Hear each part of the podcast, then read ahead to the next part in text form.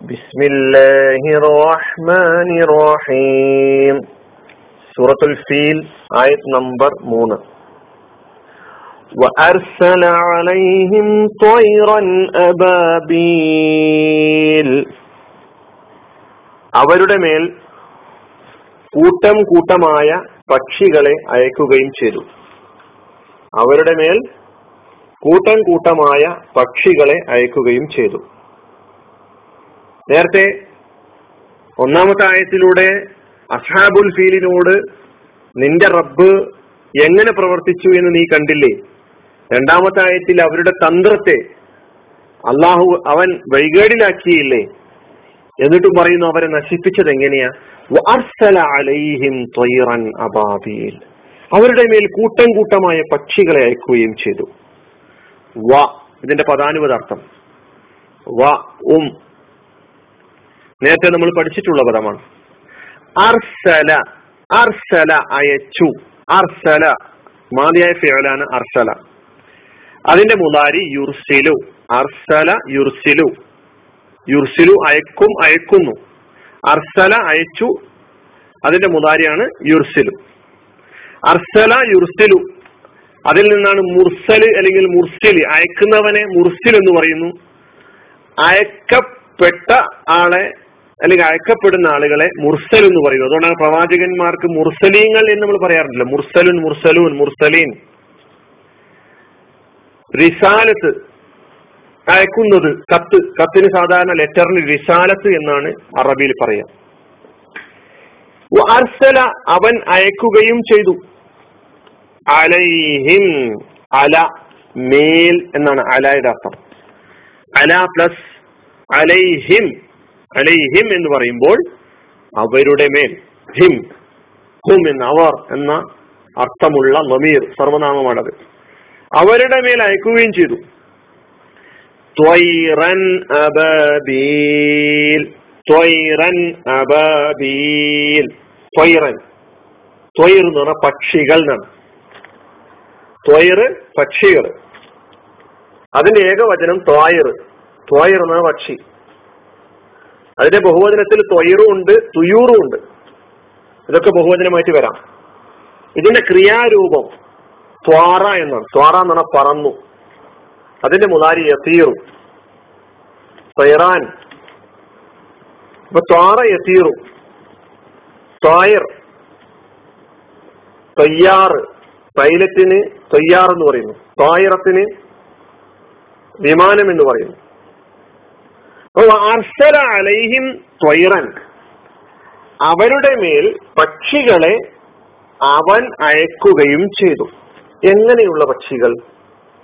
ത്വൈറൻ അബാബീൽ. ത്വൈറൻ അബാബീൽ. അബാബീൽ പക്ഷികൾ എന്നാണ് മൊത്തം പറയാറുള്ളത്.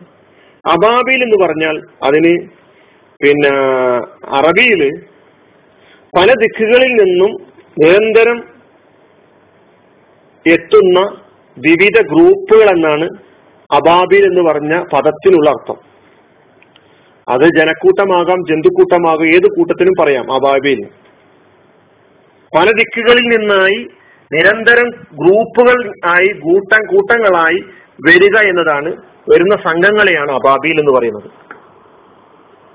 ഇബാലത്ത് എന്ന പദത്തിന്റെ ബഹുവചനമാണ് അബാബിൽ. അപ്പൊ കൂട്ടം കൂട്ടമായി ഒന്നിന് പിറങ്ങ മറ്റൊന്നായി. പല ദിക്കുകളിൽ നിന്നായി വരുന്ന ഗ്രൂപ്പുകൾക്കാണ് അബാബീൽ എന്ന് പറയുന്നത് എന്ന് നമ്മൾ മനസ്സിലാക്കുക. അങ്ങനെ വന്ന പക്ഷികളായിരുന്നു. അപ്പൊ ചെങ്കടലിന്റെ ഭാഗത്ത് നിന്ന് ഈ പക്ഷികൾ കൂട്ടം കൂട്ടമായി വന്നു എന്നൊരു അഭിപ്രായമുണ്ട് പക്ഷെ ഈ പറവകളെ അതുവരെ ആരും കണ്ടിട്ടില്ലെന്നാണ്. മുമ്പ് ഇത് ആരും കാണാത്ത പറവകളാണ്. ആ സംഭവം നടന്നതിന് ശേഷവും ആ രൂപത്തിലുള്ള പറവകളെ കണ്ടിട്ടില്ല. ഈ പറവയുടെ രൂപത്തെക്കുറിച്ചും അതിന്റെ ആകാരത്തെക്കുറിച്ചും ഒക്കെ വ്യത്യസ്തങ്ങളായ വിവരണങ്ങൾ വന്നിട്ടുണ്ട്. അതൊന്നും ഞാൻ എടുത്തു പറയാൻ ആഗ്രഹിക്കുന്നില്ല. ഈ ഓരോ പക്ഷിയും നമ്മൾ വിവരണത്തിൽ പറഞ്ഞതുപോലെ ചരിത്ര വിവരണത്തിൽ പറഞ്ഞതുപോലെ കൊക്കിൽ ഓരോ കല്ല് അതുപോലെ തന്നെ കാലിൽ ഈരണ്ട് കല്ലുകൾ വീതം.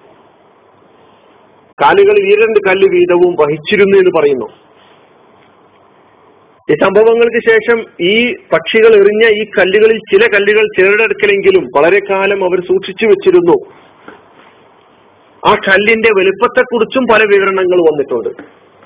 അതൊന്നും നമുക്ക് പ്രസക്തമല്ലാത്തത് കൊണ്ട് ഞാൻ പറയുന്നില്ല. പക്ഷികളുടെ രൂപത്തെക്കുറിച്ചും കല്ലിന്റെ വലുപ്പത്തെക്കുറിച്ചും പല അഭിപ്രായങ്ങൾ പല നിലക്കുള്ള വിവരണങ്ങൾ നമുക്ക് കാണാൻ കഴിയുന്നുണ്ട്. ഇവിടെ ഇവരെ നശിപ്പിക്കുവാൻ വേണ്ടി അബ്രഹത്തിനെയും സൈന്യത്തെയും നശിപ്പിക്കുന്നതിന് വേണ്ടി അള്ളാഹു സുബാനുവത്താല എങ്ങനെ അതിനുവേണ്ട അതിനുവേണ്ട സംഗതികൾ ഒരുക്കി എന്ന് പറഞ്ഞു കഴിഞ്ഞാൽ പല ദിക്കുകളിൽ നിന്നായി വരുന്ന കൂട്ടം കൂട്ടമായി വരുന്ന പറവുകളെയാണ് അതിന് നിയോഗിച്ചത്. ആ പറവുകൾ പ്രത്യേക തരം പറവുകളായിരുന്നു. അന്നേ വരെ അത് അവർ കണ്ടിട്ടില്ലാത്ത പറവത പറവുകളായിരുന്നു. ഈ സംഭവങ്ങൾക്ക് ശേഷവും അവർ കണ്ടില്ല എന്നാണ് നമുക്ക് വിവരണങ്ങളിൽ നിന്ന് വിശദീകരണങ്ങളിൽ നിന്ന് മനസ്സിലാക്കാൻ കഴിയുന്നത്. മറ്റുള്ള കാര്യങ്ങൾ ഇവിടെ നമ്മൾ മനസ്സിലാക്കേണ്ട വളരെ പ്രധാനപ്പെട്ട കാര്യം ഈ ആയത്തിലൂടെ അള്ളാഹു അവനെതിരെ നിലകൊള്ളുന്ന ആളുകളെ നേരിടുന്നതിന് വേണ്ടി അള്ളാഹുവിന്റെ ഇടപെടൽ എങ്ങനെയാണ് അള്ളാഹു തീർച്ചയായും ഇടപെടുന്നവനാണ്. ലോക ചരിത്രത്തിൽ ഒരുപാട് സംഭവങ്ങളിൽ ഒരുപാട് കിങ്കരന്മാരെ നശിപ്പിക്കുന്നതിന് വേണ്ടി ഒരുപാട് കിങ്കരന്മാരെ പരാജയപ്പെടുത്തുന്നതിന് വേണ്ടി അള്ളാഹു ഇടപെട്ടതിന്റെ ഒരുപാട് കഥകൾ വിശുദ്ധ ഖുർആാനിലൂടെ നമുക്ക് പഠിക്കാൻ കഴിയുന്നുണ്ട്. അവരുടെ മേൽ കൂട്ടം കൂട്ടമായ പക്ഷികളെ അവൻ അയക്കുകയും ചെയ്തു. ഇതാണ് ഈ ആയത്തിന്റെ അർത്ഥം. അനിൽഹമുല്ലാഹി റബ്ബിൽ ആലമീൻ. വസ്സലാമലൈക്കും വറഹമത്തല്ലാഹി വബർക്കാത്തു